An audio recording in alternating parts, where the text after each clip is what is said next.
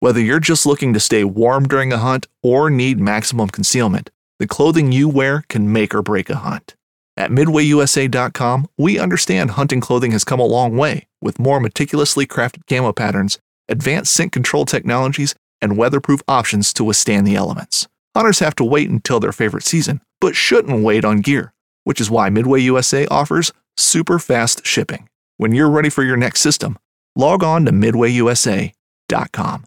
Midway USA brand product designers have one straightforward goal develop high quality, technically sound products and deliver them to customers at reasonable prices.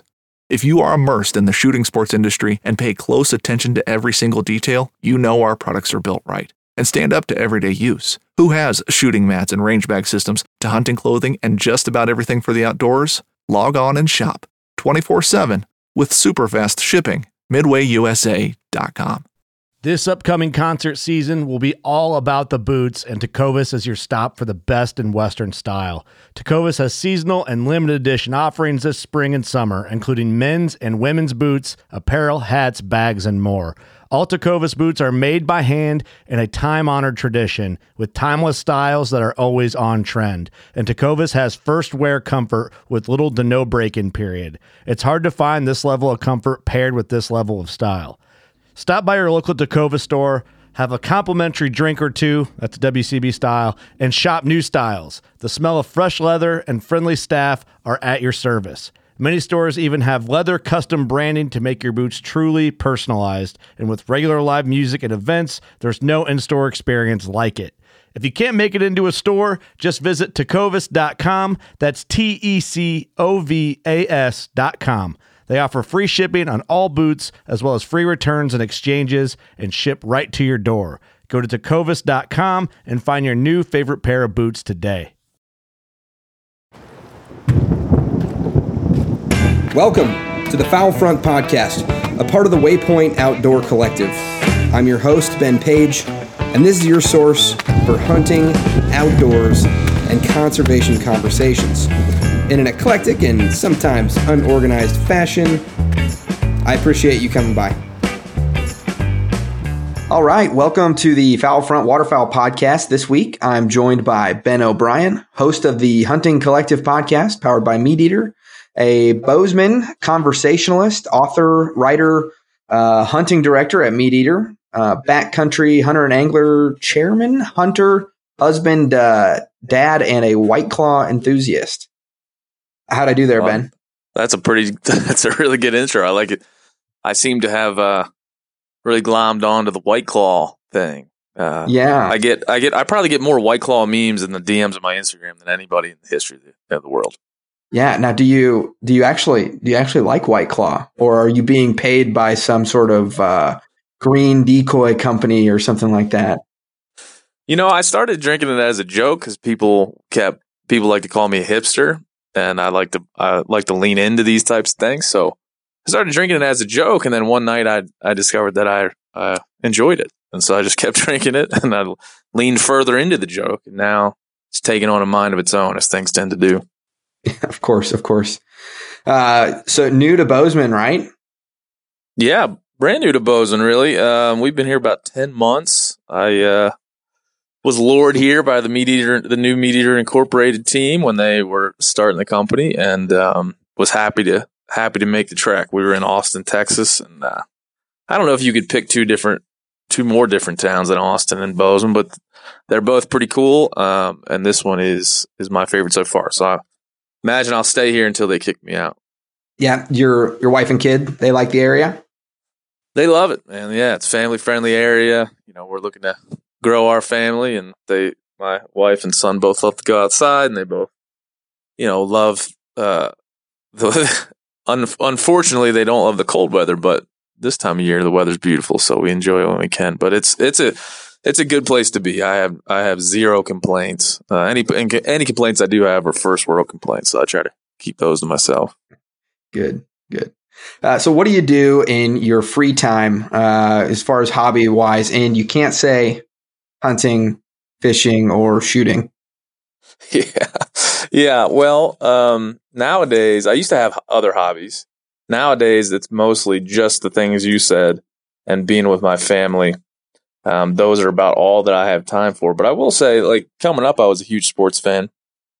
Um, my whole family were big baseball fans, big football fans, Ravens, Orioles, Redskins, uh, from where I grew up in Maryland. So we were, you know, we were uh, big sports fan, So I find that when I can find the time nowadays, I'll get in, uh, uh you know, an hour or two on the couch to watch a baseball game. Or uh, I do also play. I will admit, playing fantasy football with my friends from back home because they love it, and I like to stay connected to those guys. So we do that. Um, that's about all all the free time I get anymore. Uh, a few hours a week, maybe if I'm lucky. Yeah, yeah, I hear you. I hear you.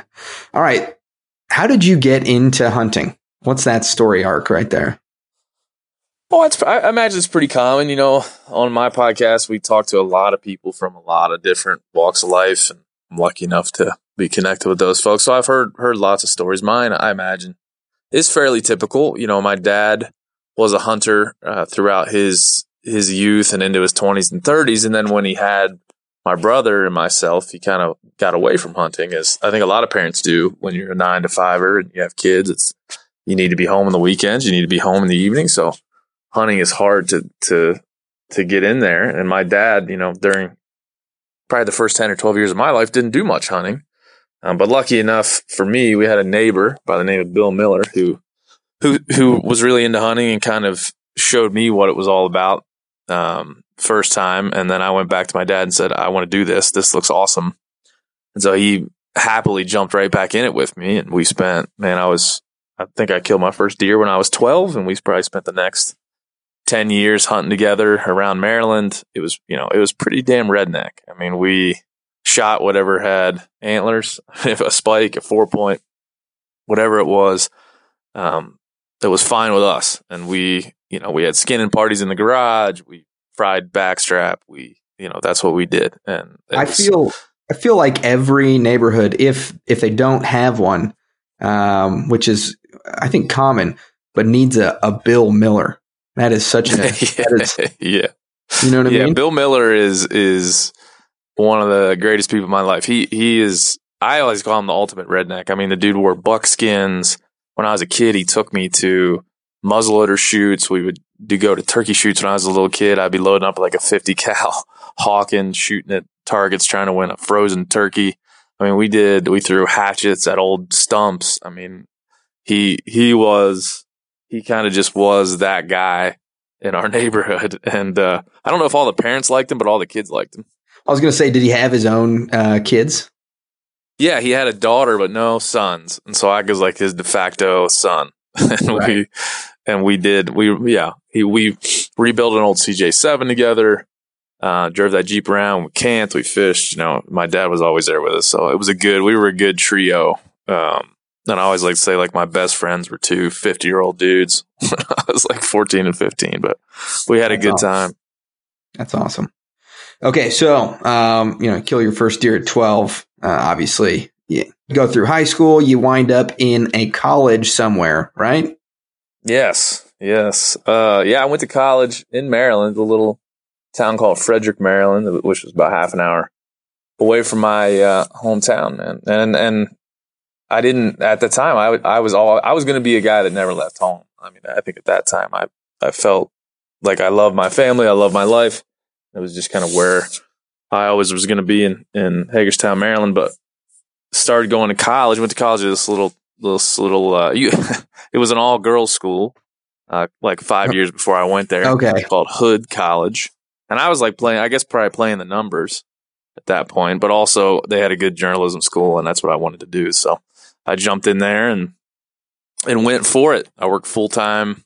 Worked full time while I was there. Took a bunch of credits. I'm that was a pretty crazy time in life, and uh, somehow got out of there with a good GPA and a good resume to get the next job. Two things on that. Uh, what motivates a, a young man uh, to want to be a journalist? Yeah, that's a good question. Um, I think at the time, you know, I, I wanted to. I, I remember wanting to be a writer um, early, early on in my life. I remember there was an outdoor writing school in Canada, and I couldn't afford to take the classes, but I just like pestered the, the quote unquote professor about, and I would send him stories and write things, and then he would write me back, and we had an interesting relationship and I just remember that that must have been 14 or 15 years old. So I just remember being interested in in writing and reading and wanting to to do that for a living. And then, you know, early on, I think knowing what my passions were, which were sports and hunting, I I knew I wanted to to write about one of those things, and so I started to do things like listen to. I must have listened to every Orioles game on the radio and read every Orioles like, article I could get my hands on. Similar with hunting, and so it's it's a weird foreshadow to what I do now. You know, which is is write about and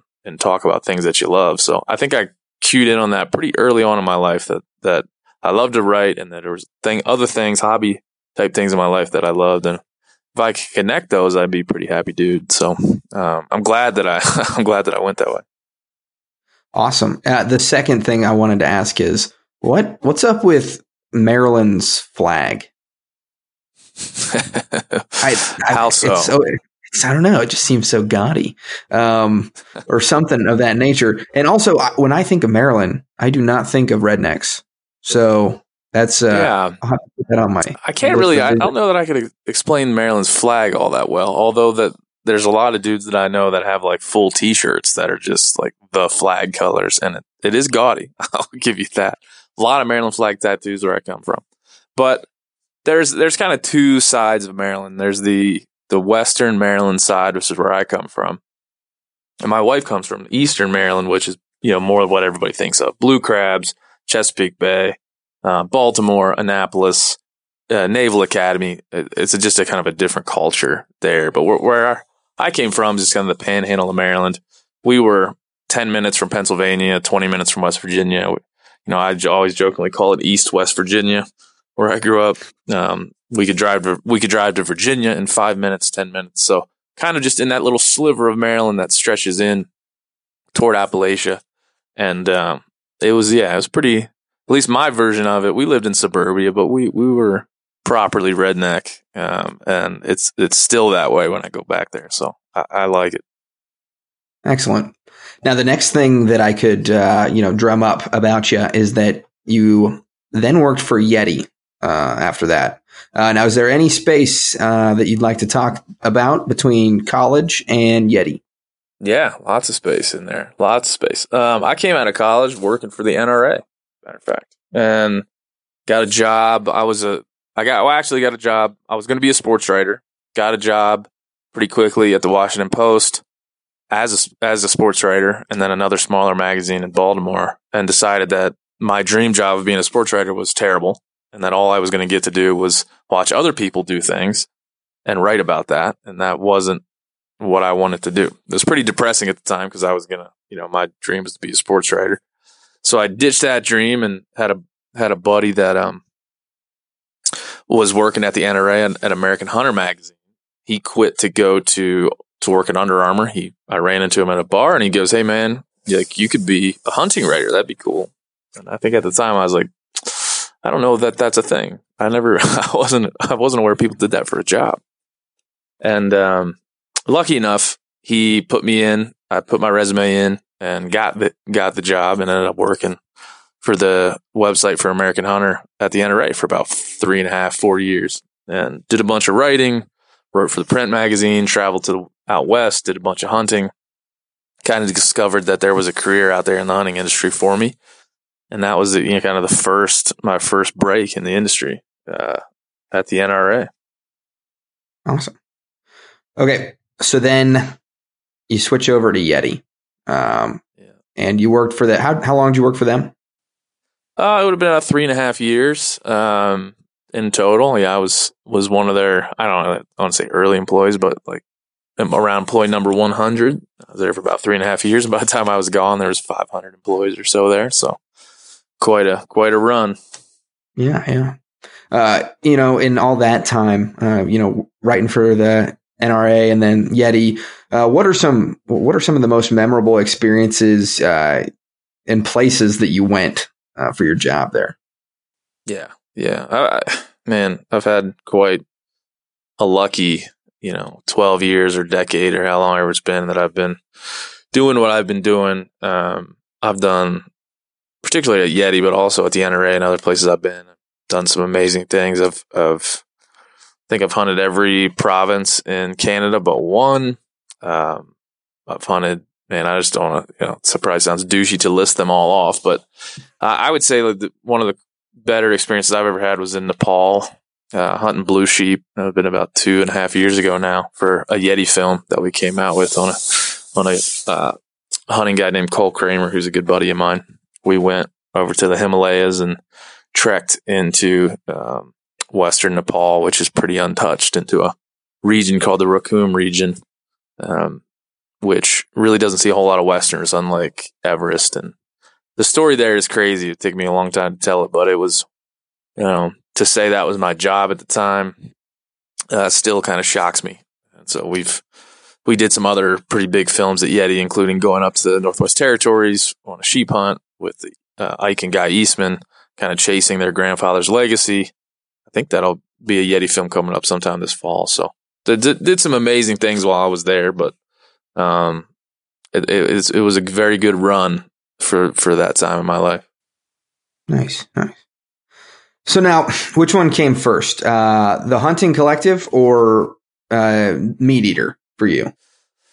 Uh, the Hunting Collective came first. That's something um, that stretches all the way back about five years. Um, and probably illustrate some of my laziness or maybe a lack of gumption when it comes to starting a podcast. Um, I was on a, a, hunt with Joe Rogan in British Columbia about five or six years ago, and he had a podcast. Well, I, I worked for a magazine. I thought magazines were the only thing that mattered. He started telling me all about podcasts and that I should do one, and I said I would, and uh, about came up with the hunting collective, and then three or four years went by, and I was working my butt off at Yeti and doing a bunch of other things. Just never quite got it off the ground. But um, I would say about six months before Rinella called me to, to ask me to join up with Meat Eater, I had already kind of recorded some some things and had designed um, everything about the hunting collective that I wanted to do. And then when he started to describe the company that he wanted to start, I figured why not you know, why not go ahead and launch the hunting collective and launch it with Steve as the first guest and, and see where that took us if, if I did join uh, Meat Eater. So, I mean, they were, they were very close, maybe like six months with each other. Um, but I did have, you know, probably about 15 or 18 episodes in the can prior to actually officially joining Meat Eater. Yeah, I remember listening to your first uh, episode, and I remember thinking, "Who is this? Who is this guy?" And then I, I didn't even really, to be honest with you, I was just in my research portion of, you know, starting my own podcast. And I was like, okay, who's this Steven Rinella guy? Uh, who is this Ben O'Brien guy? Um, I just was, I had, you know, kind of no clue there uh, and hadn't really done any research uh, to that point. But, um, so after all that, just to say, I'm sure you'll be nominated for some sort of uh, communication awards coming up here uh, this next year. But how does it feel to have the longest running streak at number one uh, over at the prestigious Fowl Front Waterfowl Podcast Review? You know, it feels great. I got to say. I mean, I saw this coming. It's something that I knew I would, you know, I really knew I would achieve over the years. Um, I didn't. I'm really proud to to have achieved it so quickly and then keep it so consistently. So I'm really just want to congratulate myself. I mean, I'm yeah. I'm doing great. yeah, no, you, you really did. Like for five weeks in a row there, you just it was uh I was people were like, Hey, stop stop putting him at number one. I said, I can't. It's just it's so good. Talking uh, some of the stuff that you've been doing um, at the Hunting Collective, I think, is pretty. It's, it's exactly what we need. And so, I was going to ask you, um, you know, what's your goal and what's your message? Why? What is the Hunting Collective? Yeah, I mean, I'm it's hard to explain and it's always moving, but I think I think when I started, I had this idea of what it needed to be, and that's morphed over time, and as everything should, I imagine. Um, but it always comes back to I, people have said that people have called me a philosopher. That is not that is not close to what I, what I am, and that is an insult to all real philosophers out there. Um, but I just there was a time in my life, and, and that I was around a lot of non hunters for the first time. And that was in Austin, Texas when I was working for Yeti. And I was around a lot and I, I was the hunting guy at Yeti. and there was lots of people in my life who didn't do what I did and were asking very blunt and obvious questions about hunting that I had never considered before. Um, very, you know, germane questions to what we do, but something that if you're in a hunting, you know, kind of an insular hunting space like I was at the NRA or other places I've been, you should never ask yourself those things. And I became kind of like the guy at the cocktail party that people would send other folks to if they had a problem with hunting. And so over that time, I realized that one, I needed to be better at explaining um, what hunting was to me, why I did it, and then knowing all the folks that I've known in the industry and having all the great conversations I've had, I was like, well, I'm having this conversation on a weekly basis with my friends and colleagues. Why not, you know, put those two things together? So I imagine if you asked me what it was, it was just exploring the why of hunting, but it's also just, you know, it's part of just my personality to, to have fun and, and be random and, and just, and and react to things as they happen. So I imagine that's that's there's that's baked into the DNA of the podcast. But but I really just want to find out why it is that I do this and why it is that I love it so much, um, so I can better explain it to other people. Awesome.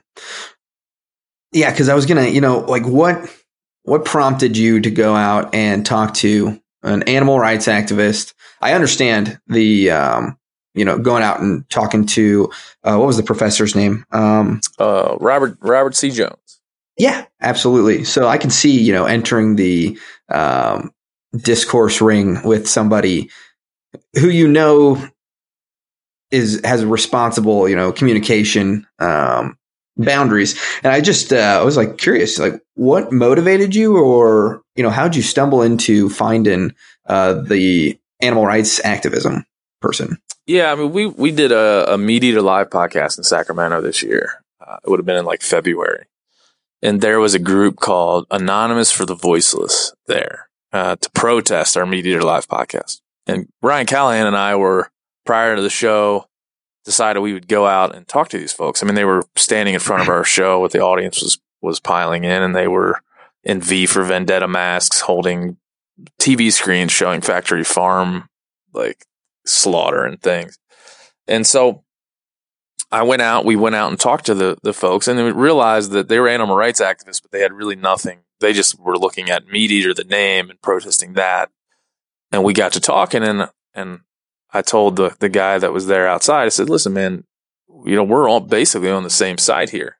and, and I, our I ends are the that, same uh, or similar. Yeah. I was like, I don't like factory aren't. farms. I don't like whatever's yeah. on your TV screen there. I'm not into it either. I don't, know what what you're expecting to hear out of me, like defending that um, that's there.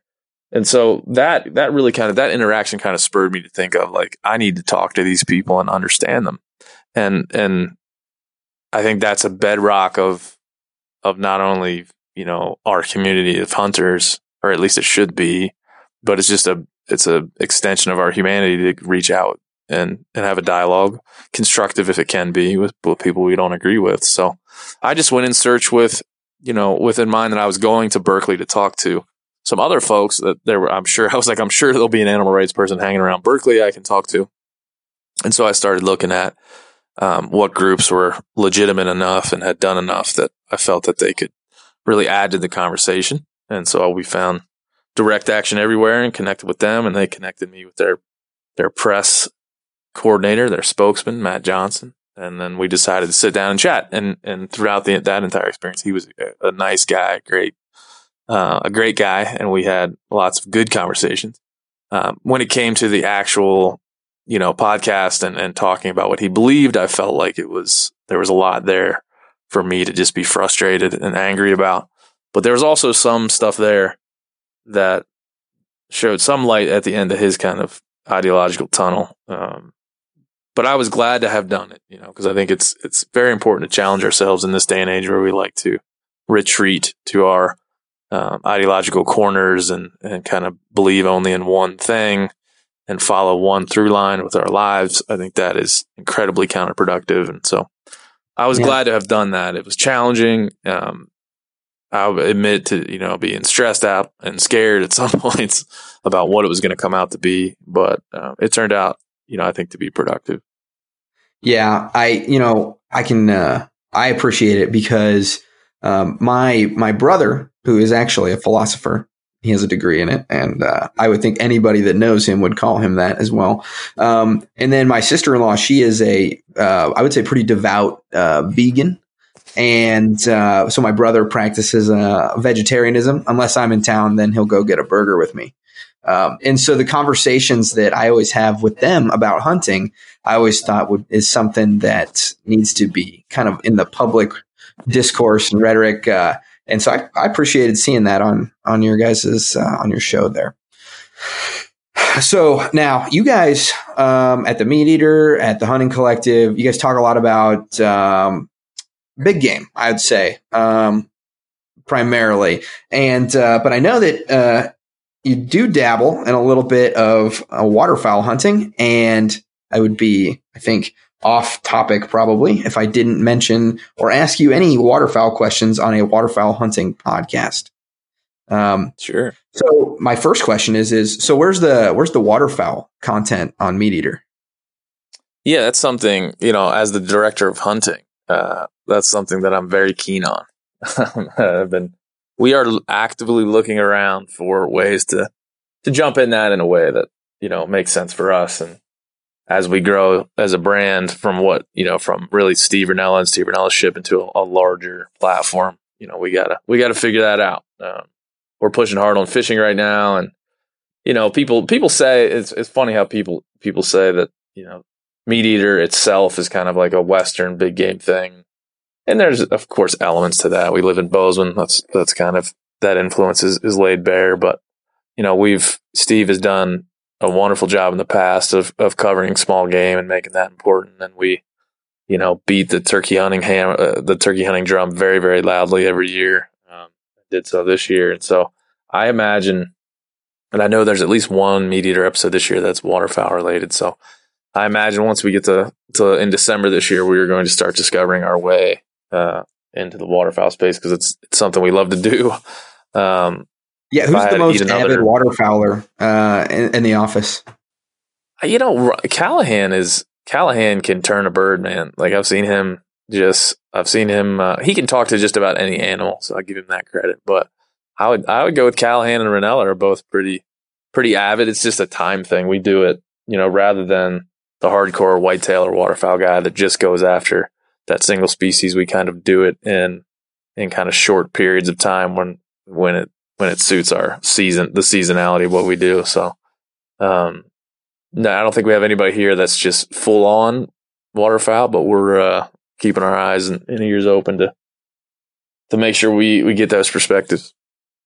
So now, uh, talking a little bit to you know your duck hunting experience or goose hunting. I don't want to be selective there, um, but uh, you know, what's kind of your story in waterfowl hunting? Yeah, when it, growing up, we didn't do a whole whole lot of waterfowl hunting. I mean, we we goose hunted probably once or twice a year in Maryland. Um, never did much duck hunting, but much like everything else in my life, when I entered the hunting industry and just just discovered these abilities to travel and do these things and write about them, you know, waterfowl has has been again. I kind of like every time I go duck hunting or goose hunting or crane hunting or whatever it might be, I find myself wishing that I could just do that. And every time I go whitetail hunting or elk hunting, I find myself wishing I could just do that and get really good at it. and so I think I feel about waterfowl hunting much like I feel about everything. I, if only I could just do that and focus on that. Um, and so you normally, I think over probably over the last decade, I've, I've got, I get two or three or four duck hunts in a year, um, or, or waterfowl hunts, depending on what it is. So, last year I didn't get any in just because of the move and coming out west and trying to figure out life rather than um, hunting. But this year, um, I'll be on Maryland's Eastern Shore, uh, hunting geese, probably hunting some sea ducks, some other things like that. So I mean, uh, I'm I uh, I'm jealous of, of the folks that that that get to and, and, desire to only hunt a single species or, or really focus on because it's it's to to to see it as a craft, I think is something that interests me. Yeah, I uh, I always kind of go through this thing in the summer, like right about this, right about now. You know, uh, the season is over the horizon, and looking looking forward to it. And then I start thinking to myself, hey, I start looking at that bow hanging up in my gun rack, and I'm like, you know what? I'm going to get after some whitetail this year, and uh, that's all fine. And then as soon as birds start flying, or as soon as we get a uh, um, an open season for waterfowl, or the state north or south of me does, I find it very hard to be sitting in a, a tree stand or a ground blind when I could be out waterfowl hunting. So it's great, man. I, I, I, you know, like I said, I, it's one of those things that every time I do it, do it, I go, why don't I do this more every single time? And now I live quite close to the Gallatin River here, and there, are, I mean, there are more birds in this area than I ever thought there would be. So, um, sure. I imagine when we roll out of deer season here and, and into into waterfowl season this December, I will be I will be um, chomping at the bit to get out and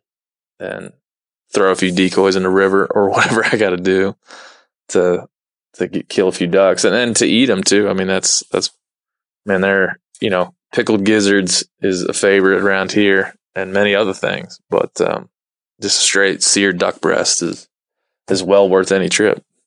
Oh yeah, I didn't ever believe it until last year when somebody made me do this. I butterfly a breast, a big breast out, and uh, just some olive oil and Montreal uh, steak seasoning. Two minutes on one side, one minute on the other, and uh, that is the way to eat duck.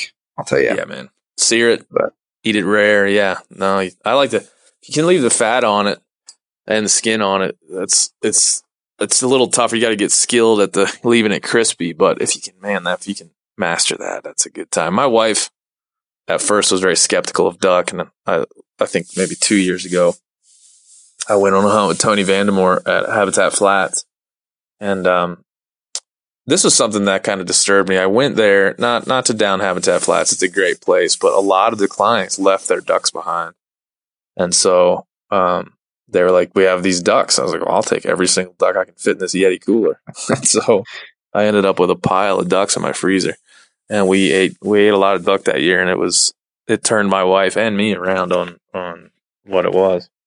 Isn't Tony uh, a great guy? Uh, the oh, first yeah, time, and I'm I'm a nobody, and it took. I mean, I almost had to kick him off the phone because uh, we were just talking about kids and uh, you know, getting him in the outdoors and just a good guy. So yeah, great dude. Yeah, I got to spend some time with him and his wife. And at the time, she was pregnant with their second child.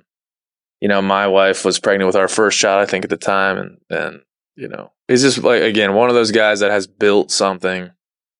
Um, just a good person, a good family man. You know, all around, but is has built something, has a vision for what Habitat Flats is, and you know, I, I admire that a lot. He's he's he's a classy dude and stand up stand up individual. Somebody, you know, really somebody to be admired within our world. Yeah, what was your what was your impression of his operation that he has down there? You know, I only spent we were doing a photo shoot for Yeti and I only spent 2 days it was one of those things where I wished I had um, spent more time down there in Habitat. Um, I, I would say that like it's ambitious what they do. You know, it's it's ambitious to pull in that many clients and to pull in that many birds.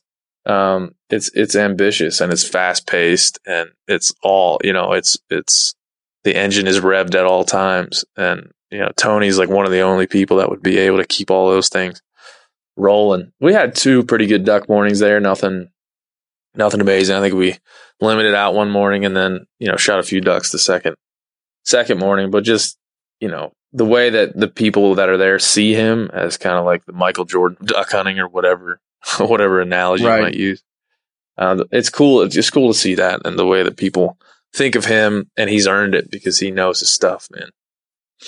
Now I might, uh, I might ask you if you're brave enough here to do this. This is kind of a, a big one. Um, but do you dare to, uh, tell me your impression of waterfowl hunting and waterfowl hunters maybe in contrast to um, other hunting types or peoples. Yeah. Yeah, I mean, I'm I generally try to answer every question asked of me, so I can act probably hit that one up. I, you know what? Um, there's a there's a big part of me that, like I said, when when I think of waterfowl hunters, I think of the commitment it takes to be really good at it and really into it.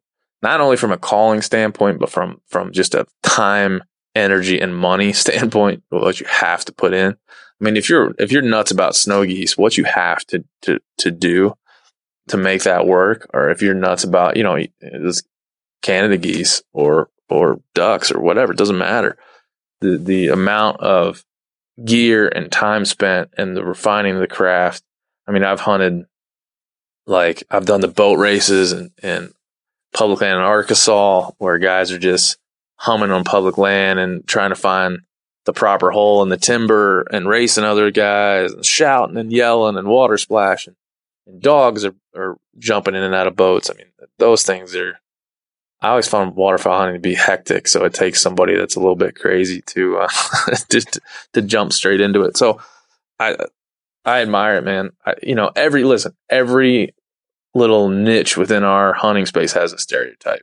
Uh, all of them do, and I, I've come to just love to run into a guy with all his stickers on his on his trailer and the big chaw in and like a fucking waterfowl vest on with the call lanyard like I love to run into that dude because that dude is is a little bit crazy, and that that, sure. that makes for an interesting conversation. Yeah, absolutely. I think one thing I think that differentiates, um, and I see this all the time, and I fully acknowledge this uh, as my flaw in uh, hunting, whether it be turkey hunting or uh, whitetail hunting. You make a decision at some point. It's to cross the river there or it's to get up and move after, you know, at this time, um, to, you know, sneak around this bush or sneak around that bush. And I'm, I've just found that I just get racked up with every single possibility that you can do. And then I'll always like beat myself up for, uh, like choosing the route that I did. If it, if it didn't came in, it just always leaves me wondering. I've got this mind that's always ticking. And so I always found that, uh, waterfowl hunting is a little bit more forgiving in that sense uh, where okay, well, that sucked. That group didn't do it, so let's change something real quick. Um, and so I don't, I don't, I don't know if uh, maybe you experienced that or not, um, but that's kind of how yeah. I feel about it. Yeah, I mean, duck hunting is. I mean, I'll be, I'll be honest. Like, I, I got a lot of buddies that like to go solo hunting and and find a lot of value in like just being by themselves and going out in the mountains or wherever they are, sitting in a tree stand all day by yourself.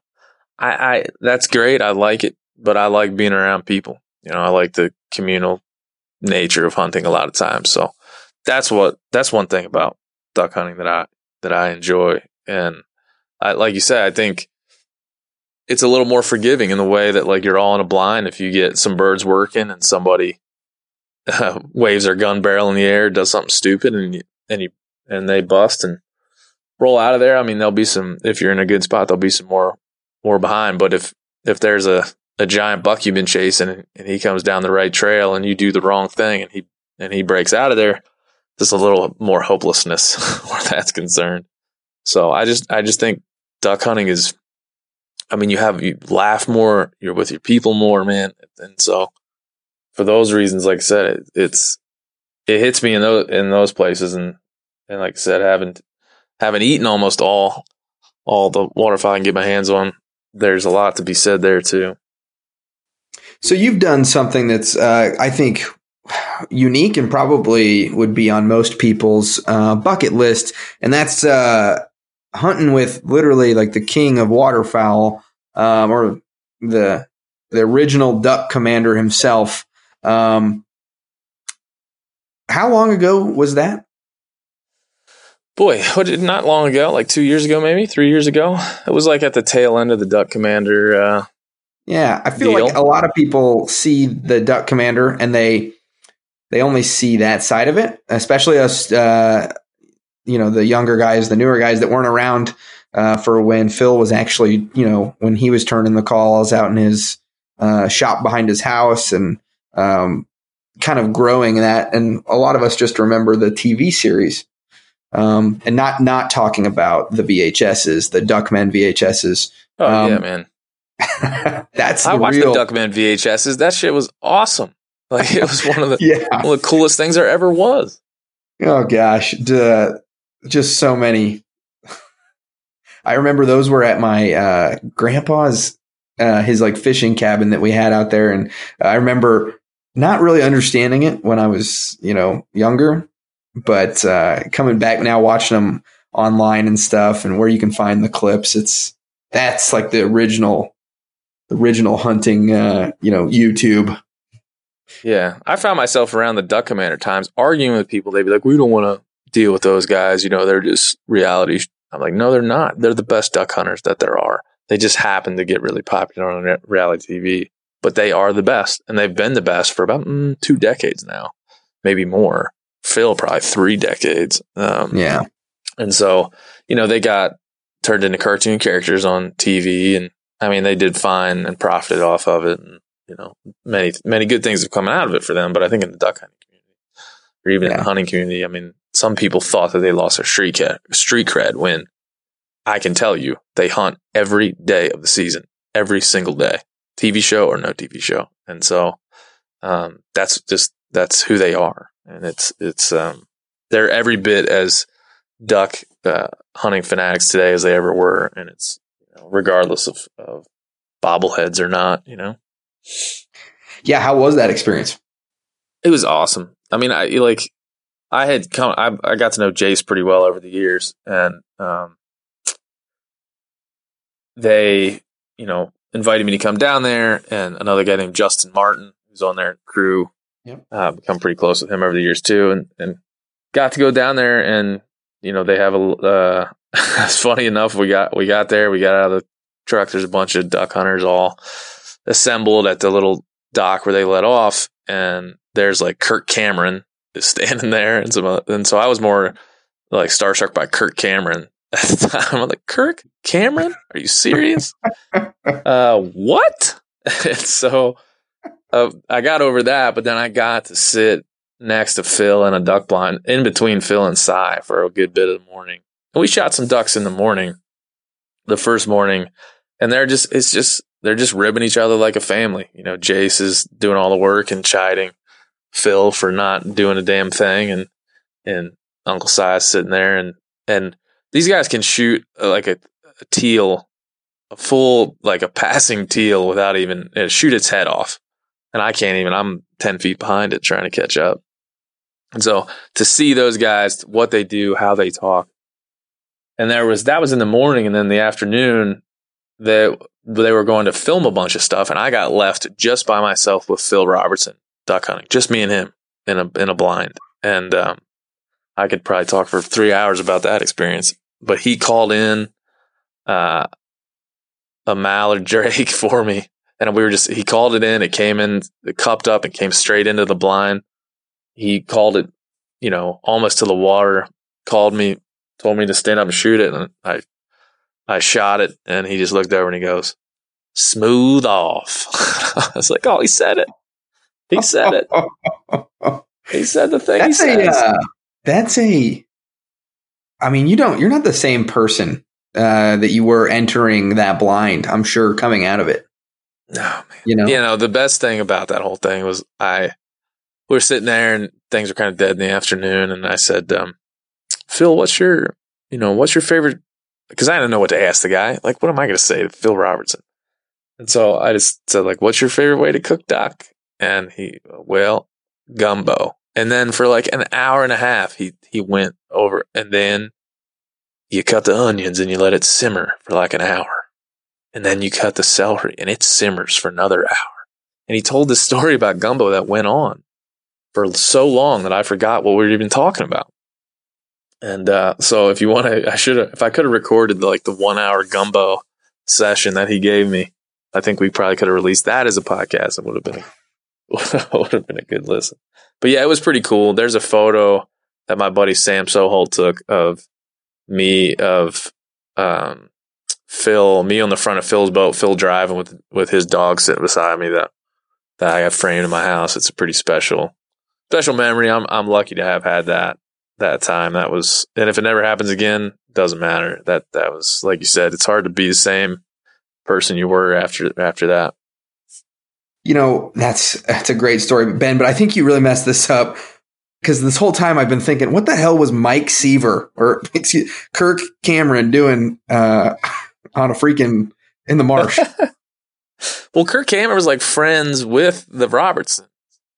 Um, I didn't. I, I didn't know that. Yeah, they're like close friends. Um, and they met, I think, through probably church. Would would be my guess. But he was there, I think, with one of his family members, and he goes down and stays with the Robertsons for like a week every year in duck hunts. And he was just hanging out there. I just remember being like, "What? What? What are we talking? What are you doing here?" Um, I don't know if I was starstruck or just struck by the fact that Kirk Cameron was just hanging out, having a Mountain Dew. awesome, awesome. Well, uh, what other you know waterfowl have you chased in your day? What would you say is like your most, besides obviously uh, those two that you've mentioned, the most memorable waterfowl hunt uh, that you can remember? Yeah, good, good, good question on that one. Um, you know, I've hunted, I hunted the Great Salt Lake a couple years back. That was fun. That was a good time. Great Salt Lake's a very interesting place, interesting people. I, you know, I would say I hunted crane, you know, sandhill cranes a couple times in Lubbock, Texas. I found that to be, man, really interesting. The way that you set decoys. I mean, I shot turkey loads at these things and you shoot them and they fold like lawn chairs and fall out of the sky. And, um, you know, once you get an up close look at what a sandhill crane is, you, you yeah, if you're like me, just eh, fascinated with the bird and eh, where it comes from.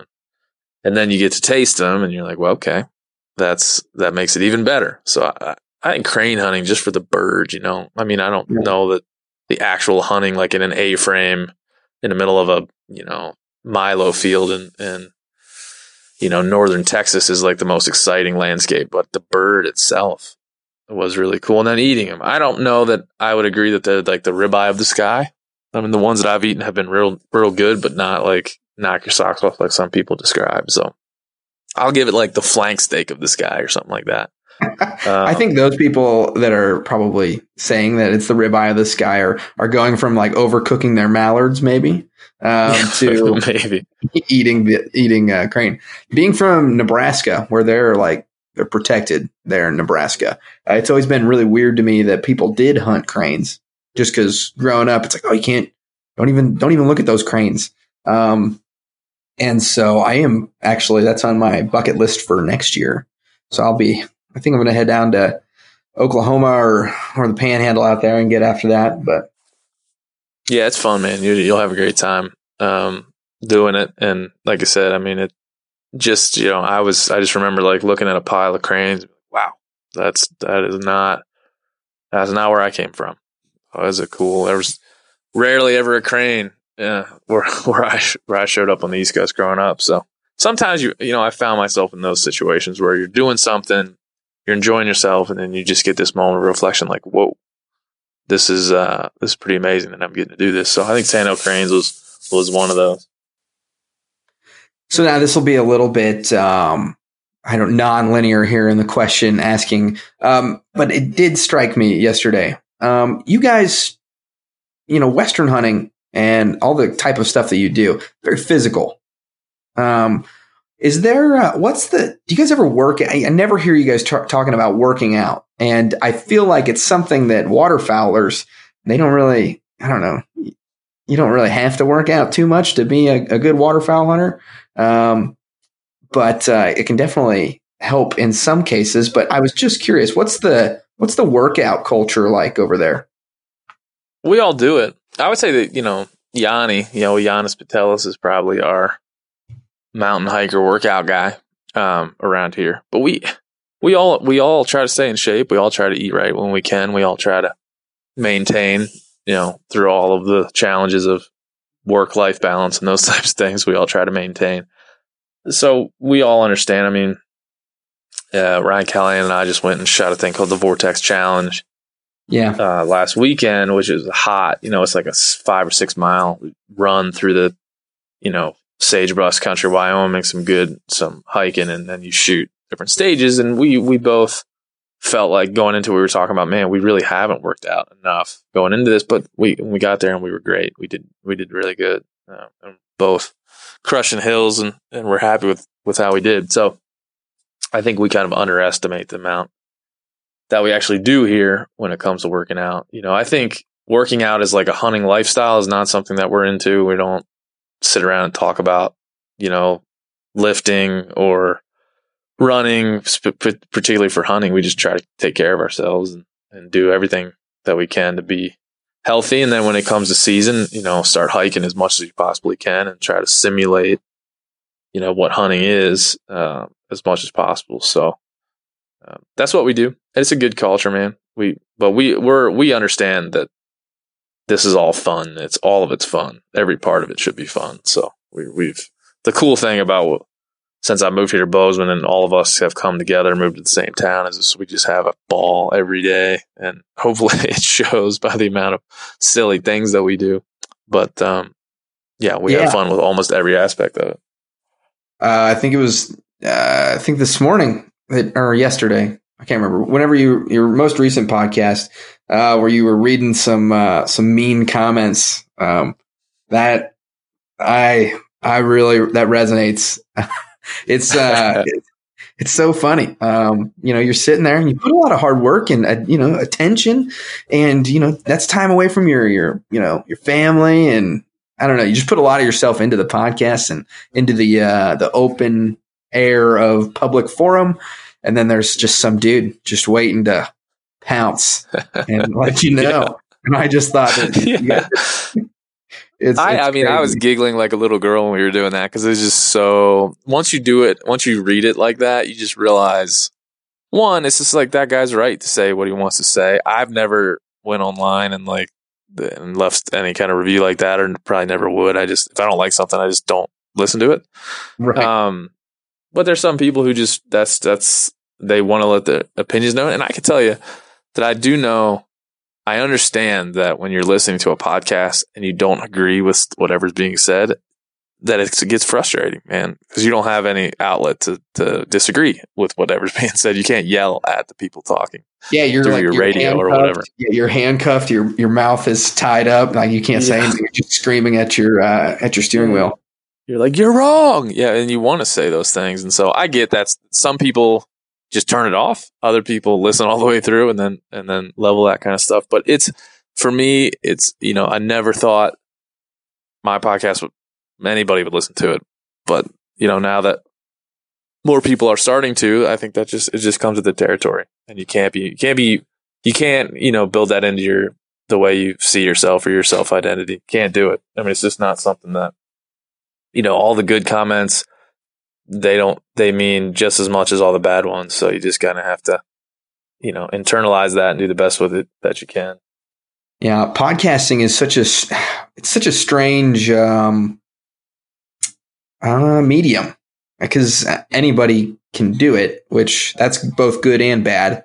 Um, but uh, it's just really weird that we have these hour long, hour and a half long conversations um, people are giving your their time to you. And that's that's a lie. They you can never a person can make more money uh, a person can go get a new car but they can't uh, they can't make any more time. And so they're giving you yeah. it's kind of weird. Yeah no you're right. I mean it's just so it's it's that's why i try to understand that too. People are taking two hours a week to listen to me talk about things and that that's going to manifest itself in ways that i don't even understand. So you just kind of have to under, you know, try try to have some understanding of that interaction. It's new for me, new for the listener. There's going to be frustrations for them, and they're just it just is how it's going to be. So you can't really hold that against somebody if they get upset at something I say or they want to label me a certain way, good or bad. I mean, that's just I think it's just part of the game. So it took me a while to get comfortable with that, but I'm obviously by my mean comment reading on the show. I'm very comfortable with it now. Um, I totally understand it and I encourage it because I think it's it's what it's all about at some level. Yeah, yeah. And uh, just one comment about your show from my seat. I am. I'm on the Phil. I'm on the Phil train. I'm a fan of Phil. Man. You're on the Phil train. I, I, did think, fans out there. I did think he was like a 45 year old man, though. I truly did. did. Yeah. He has like that voice of a like a 45 year old accountant type of Yeah. voice. Yeah. Yeah. for sure. And that's that's what I think Phil brings to the show. He just brings a he knows nothing about hunting, absolutely nothing. Just perfect. I mean, not even like nothing at all. Uh, and it so it's um I, I imagine have that when, voice when you guys hired him, uh, I imagine that his what his like response was really or something. yeah like huh interesting I'll do it. Yeah. Yeah, no, and I never like when we hired him, he was just coming as our podcast engineer, and I never no, there's never any intention. But then I met him, I'm like, oh, dude, you're perfect, you're awesome. And so it's good to have a it's good to have somebody in the room to to give perspective when I'm when I'm being less than uh, effective with my with my reasoning. Phil's a good a good leveler for our show. All right. What as we wind down here, uh, want to leave the the people uh, thinking with thinking about something. What uh, are you most concerned about right now for our community of hunters and anglers and outdoors people? Wait a minute, Phil just came in the room. Oh, no kidding. Yeah, Phil just came. Phil, do you want to guest star on the Fowl Front podcast? We were just talking about you. Sure. Phil, Phil, Phil, what do you what do you think about uh, waterfowl hunting? I think it's incredibly uh, underrated. He thinks it's underrated. He said. Phil, have you All been? right. Well done, Phil. Yeah. Um, so uh, back to what the serious question you had. What was it? uh, what is what is the topic of concern for you right now? Like, what are you most concerned about for our community of hunters and anglers? Yeah, there's a lot of things. Um, I, I would say there's two main things.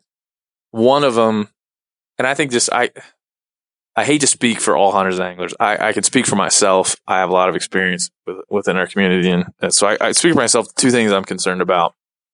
One is the lack of knowledge of, of the history of of what we do um, from a conservation sense, particularly. It's not built into every hunter that you need to know this story. It just isn't.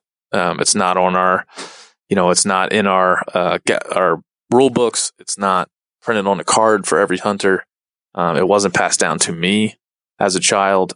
I, I would guess that it's not passed down to most people, and it and it is a an incredible story um, when it comes to wildlife and conservation. And if you really start to look at it, it is it is amazing. And what we have done as hunters is amazing. What we're part of now, what was set up for us, what we now steward into the future is freaking amazing. And it's it's it's around the world. Um, it's one of the best systems to conserve wildlife and, and wild places that there is. And so, you know, I wish it was taught in schools. I wish you know more people understood what this really was because the more I've dug into it over the last couple of years, the more I've been, you know, jaw droppingly amazed at, at the people and what they did and how long it's lasted and what kind of we have on our shoulders to keep going. And so I think that's one thing, um, one very important thing that we can all do is, is, you know, try to just understand the history of what we're a part of. Um, that's very important. And then the second one would just be, as we were talking about earlier, you know, embracing, um, our differences and understanding that you know, we need to have dialogues and we can't just retreat into our corners when it comes to politics or, you know, or even in the hunting community. Like I'm a crossbow guy, you're a tradbow guy. I'm a, you know, just retreating into our corners all the time to kind of only believe one thing and only hang around people that believe exactly what we believe and never challenge ourselves. I think that's dangerous too. So, um, hopefully that's two important things that a lot of things that I think about on a daily basis. Yeah, I think we get a little caught up in uh, not realizing that we are all in the very same small side of the bell curve uh, when it comes to opinions on hunting, and that it's you know the fights that we're having with each other are not important as so much, um, or with the other end of the bell curve that that might not be very important either, but it's everybody in the middle that is kind of apathetic. That's the real. Um, that's the real danger. Yeah. Yeah, for sure. I mean, we, you know, I always talk about how I just, I think about hunting all the time. It's something that, that I've just, my life is kind of consumed with. And I just don't like, part of me is like, I don't understand why you everybody else doesn't feel the same way I feel. Because Yeah. if they just did it the way that I did it, they would feel that way. Um, and so, yeah, you gotta have to fight that urge and say, okay, there are a lot of people coming from a lot of different angles, Yeah. and to understand, you know, to to be real corny about it. That's that's what why I call the podcast my podcast the Hunting Collective because I just think that understanding everyone's perspective, the collective perspective, one by one, podcast by podcast. If we were able to understand perspectives that we didn't understand before, then that, that'll give us a, a, a better chance to, you know, understand why we're doing what we're doing. If we can compare it to other people, um, other interesting folks. So Yeah. I think that's what, what I've tried to do and, and try to have fun along the way. Last thing I got. What what can we be looking forward from your end uh, of things over here? What what's what's on the horizon? Yeah, man. I, you know what? I'm trying to um take that vegan slash hunter conversation on the road. I I- really want to take that to theaters and have that conversation, have Q and A's around it, and really just bring that kind of conversation out to the light. I think of all the things I've done within the podcast space, at least that's been the one that really I think hit hit people over the head the most. And I spent a lot of time over the last weeks talking about it talking. I try to answer every email and every DM and every comment I can, and I spent a lot of time thinking and talking about it. And I think it's hits home with people that it's a it's a very important thing. So we're gonna try try to take that on the road to a theater near you if we can. We'll see how that works. Um, so that's in the plans. But then hunting season. Then um, got an antelope hunt next week, and then elk season in Montana. And Is that what going is that what you got up first? Is uh, antelope? Yep, next week in Wyoming, antelope uh, with a bow, and then um, this will be my first September as a resident elk hunter in Montana. So I imagine I'll enjoy that immensely, and then um, a bunch of other stuff this fall that'll that'll be filmed for for the Meat Eater YouTube channel and film for other things. Um, so it'll be fun, man. It's fun to I get to live live my dream. Um, I'm grateful for it, man. It's it's it's a fun thing. Awesome, awesome. Well, hey, I appreciate you uh, for everything, especially with the connection uh, with Phil there. That was great. Um, and uh, we got Ben O'Brien, uh, the Hunting Collective, out of the Meat Eater, the the hunting director at uh, Meat Eater. And uh, what do you got for a final comment for the listeners of the Fowl Front, Ben? Um, keep doing what you're doing. If you're listening to this, you're so hardcore into waterfowl that you are listening to dudes talk about it for hours on end. Um, that's a good sign. I feel. I feel that's a good sign for your personality and what you feel like is important. So keep doing it. All right, Ben. Hey, appreciate it a lot. All right, Steve Rinella just walked in. He's kicking me out. The phone carries over. Oh, okay. We're going to go All on right. a little tight.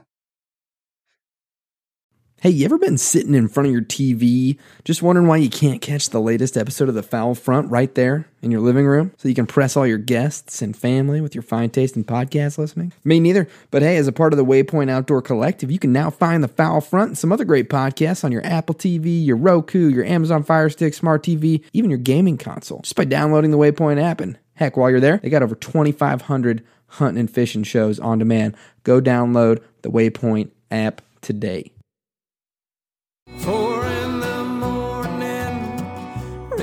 Join me, Chef Jean Paul Bourgeois, and the whole crew here at Duck Camp Dinners every Monday at 8 p.m. Eastern on Waypoint TV. Brave anglers search for the one they call king, but who will take his throne?